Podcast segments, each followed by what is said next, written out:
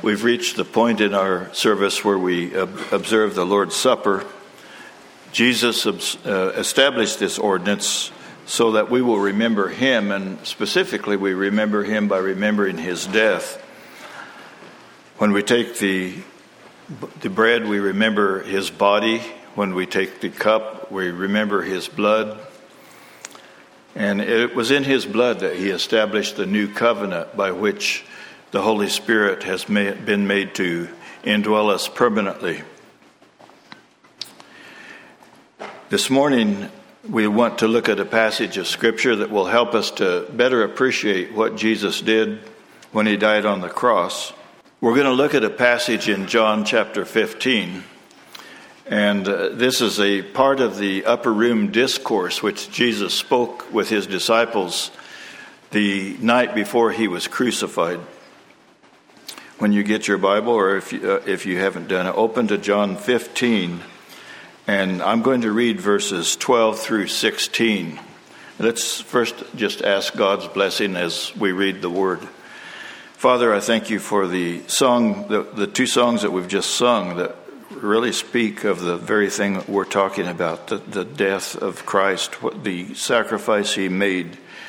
And I pray that as we look to your word now, that that will enlighten our eyes, that we may better appreciate what you did for us. In Jesus' name, amen. John 15, verses 12 through 16. this is my commandment that you love one another, just as I have loved you. Greater love has no one than this, that one lay down his life for his friends. You are my friends if you do whatever I command you. No longer do I call you slaves, for the slave does not know what his master is doing, but I have called you friends. For all things that I have heard from my Father, I have made known unto you. You did not choose me, but I chose you, and appointed you that you would go and bear fruit, and that your fruit should remain, so that whatever you ask of the Father in my name, he may give it to you. This passage begins with a command of Jesus to his disciples to love one another and this love has its origin in God. At this point, the disciples had been with Jesus for three years. They knew his love for them. And his command is that you love one another the same way that I have loved you. Back in verse 9, Jesus describes how he loved them.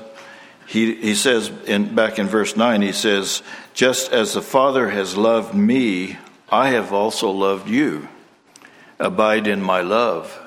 And then in verse 15, or verse 10 rather, he says, If you keep my commandments, you will abide in my love, just as I have also kept my Father's commandments and abide in his love. Jesus is bringing his disciples into the eternal love that's existed within the Godhead eternally. In verse 13, Jesus describes an act that demonstrates the greatest love that a man can have for his friends. He says, Greater love has no one than this, that one lay down his life for his friends. These, were, these words were spoken to his disciples the day before he laid down his life for them. There, there may be some men who would actually give their life for a friend but none of them could have accomplished what Jesus did when he gave his life for his friends. Being the eternal God man, only, God, only he could satisfy the wrath of God against their sins. Only his righteousness could be imputed to them to give them a standing before God. I'm sure that the disciples probably didn't comprehend the magnificence of what Jesus was saying to them at that time. But later they would. Later, Peter would write, He bore himself, Uh, he, he himself bore our sins in his body on the cross, so that we might die to sin and live to righteousness. John would later write, He himself is the propitiation, that means the satisfaction of God's wrath against our sin, the propitiation for our sins, and not for ours only, but also for the sins of the whole world. This friendship with Jesus extends beyond the disciples. It extends to others in Israel. It extends to others in the farthest reaches of the earth.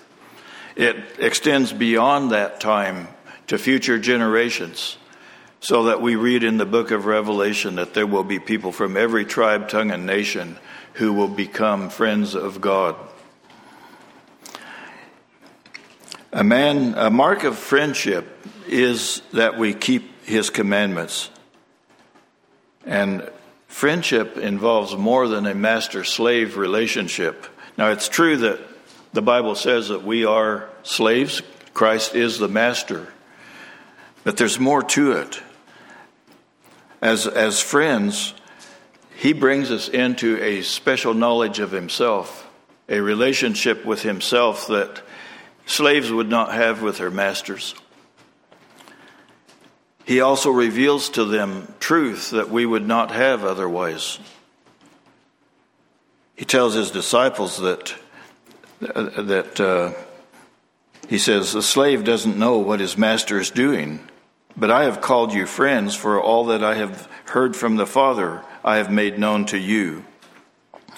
So we learn that not only was Christ did not only he take the initiative to lay down his life for us, he also took down, uh, laid down his initiative to make us his friends, to choose us for eternal life. He tells his disciples that you didn't choose me, I chose you and appointed you that you would go and bring fruit, forth fruit.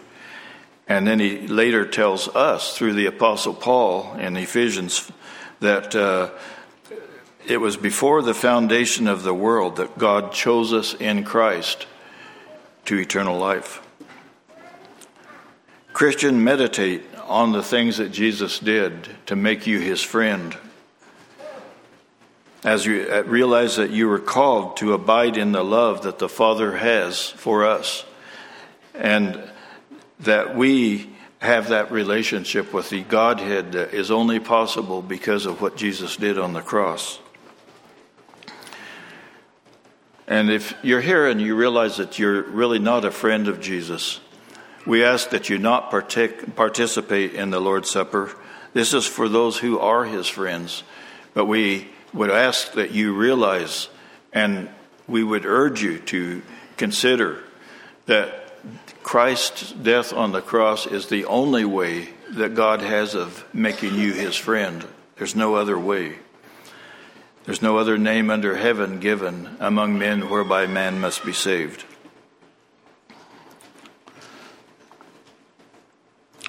So at, at this time, we would ask the men to come forward and to serve us. And uh, whenever your heart is prepared, you may partake.